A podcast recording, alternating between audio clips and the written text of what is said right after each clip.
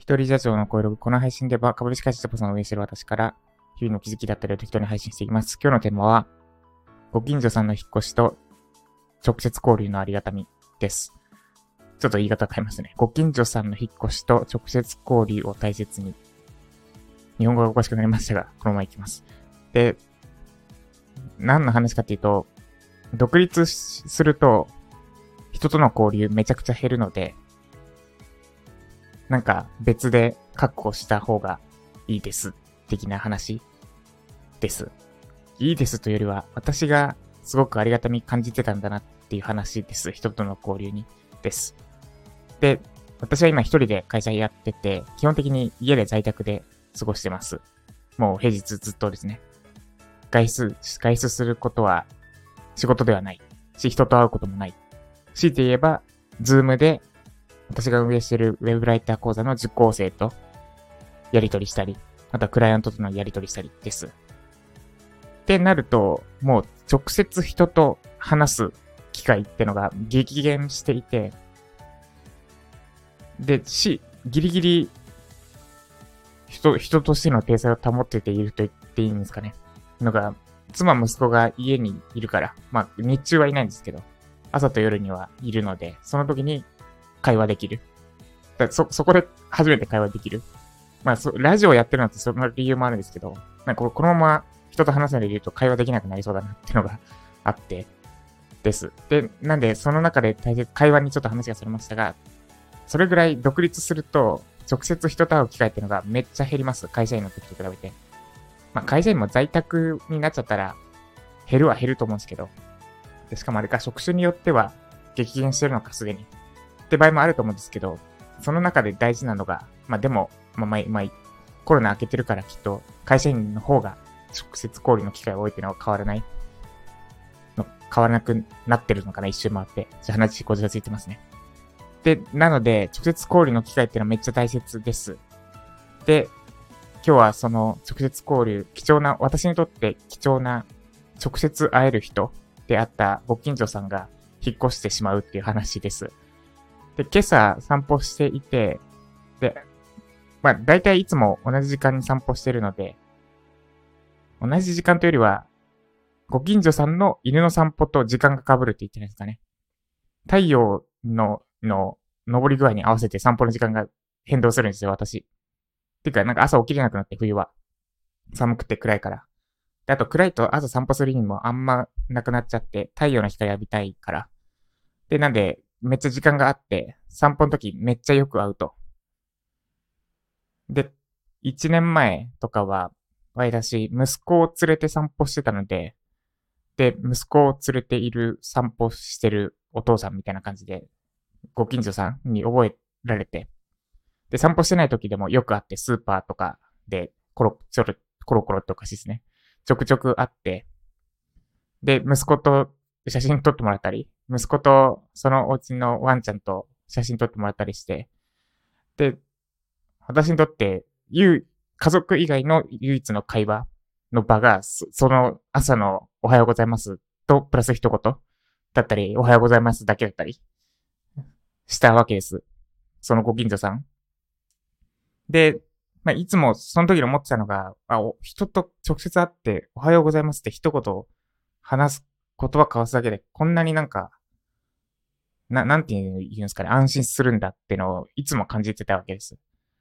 で、その方はいつも笑顔で、まあ、その方の話はちょっと話、本題されるんで、どうでもいいって言ったら変ですけど、置いといて。で、おはようございますって言って、笑顔交わすだけでこんなにほっこりするんだってのめちゃくちゃ感じていて、で、その方が今日も会って言われたのが、引っ越しますってことでした。しかも、結構遠く。日本ではあるんだけど、まあ遠くなんで、まあ会うことはないだろう。遠くとか関係なく、一駅隣とかになってもまあ会うことはなくなるかなと思うんですけど。です。で、なんで、あ、そう、すごく寂しくなるなと感じました。です。で、この話から言いたかったことは、直接会ってやりとりできる人との人ってめちゃくちゃ貴重です。まあそもそも貴重だし、独立した後ってそういった機会めっちゃ減る。会社に行って毎日誰かしらと直接会ったり、あとお昼ご飯一緒に食べたりしてるのであれば、それって実はめちゃくちゃ貴重。というか、今の私からするとすごく羨ましかったりする。ので、で、まあ、今はないか。まあ、たまに外、外出する必要があって、平日に。で、その時になんか連れ立って、会社員の人たちが連れ立ってランチに歩いて楽しそうに歩いてる姿とか見ると、楽しそうかどうかわかんないですけどね。パッと見楽しそうに見える姿見ると、ちょっと羨ましいなって感じたりします。なんで、もし今、そういった機会があるのであれば、それってめっちゃ貴重なので、ぜひ大切にしてもらえると、大切にすると、いいかもしれませんです。ということで、以上、タイトルなんだか忘れましたが、人との直接交流を大切にでした。ではコメント返しです。今日も、てか、そう、今日も朝起きてから頭痛がして、なんかどうもあかん、飽きません。体調が安定しないというか、どうしちゃったんだろうって状態ですね。で、愛さん。昨日の腹ペケの人を前に盛り付けにこだわってないかへのコメントです。ありがとうございます。愛さん。そして、マージャパへの参加もありがとうございます。で、マージャパもこれからまだコンテンツどんどん追加していく予定ですので、私のプログラミングのコース、こうやって周りと差別化して、で、うまくいってます。うまくいくっていうのはこれからの、これからのことですけど。で、ますとか、その辺のリアルな話とかも、マージャパに追加していく予定ですので、ぜひ、一緒に頑張りましょう。です。で、愛さん、自己満足か相手のためか、課題を出すときもこれすごく大事でした。完璧主義すぎるに関しては、もっと深く、詳しく掘り下げないとのレベルだったので、まず相手のためかを見失わないようにしようと思います。そうですね。で、掘り下げること自体は重要で、どんな時でも重要。では、このレベルまで求めてないだろうって場合であっても、掘り下げるのって無駄にはならないです。で、掘り下げた上で、伝える情報は絞るってやると、伝える情報に深みが出るんですよね。なんかめっちゃ抽象的な話ばっかで逆にペラく聞こえるかもしれないですけど。例えば、私が大学の同期とか、まあ今もフットサルたまにや、たまにって言っても1年に1回ぐらいしか会わないですけど、やる時があるんですけど、で、私がウェブライター系の仕事してるのを知ってて、こんなこと聞かれたとします。まあ多分聞かれる気がする？会話の中で。今ってチャット GPT で、やばくなるんじゃないの ?SEO 記事とかって聞かれたとすると、ま、それに対して私は1、2時間ぐらい講義できるぐらい知識持ってました。ですが、そ、それを全部は伝えません。全部伝えないで、30秒以内で返す。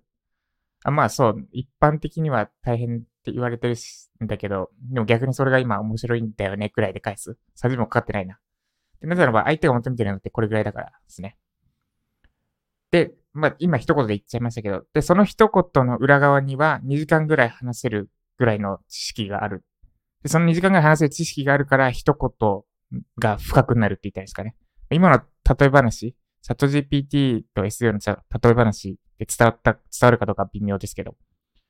なんで、深く掘り下げれば掘り下げるほど、掘り下げてあるほど、表面的な部分の質も高まるので、深掘りについては、そう、どこまでやっても無駄にはならないです。まあ、とはいえ、とはいえですね。あんまり、そう、そう、時間をかけすぎ、まあ難しいですね、ここは。まあでも深掘りについては大丈夫。そんなに気にしなくて大丈夫。深く深く言っちゃって大丈夫です。で、自分が伝えたいと思うことを優先にして誰かの悩みを解決するために書いている記事だということを答え探しでもついおろそかにしていることがありました。そうですね。目の前の作業に集中しすぎちゃうと忘れちゃうんですよね。あくまで誰かの悩みを解決するために書いてる記事。で、なんで伝えたいって思うのは、そもそもなんでなのかですね。自分が伝えたいと思うこと、伝えたいと思うのは大事なんだけど、これは伝えたいから伝えたいって思ってるのか、それとも、これを伝えることで悩みの解決になるから伝えたいと思ってるのか、ですね。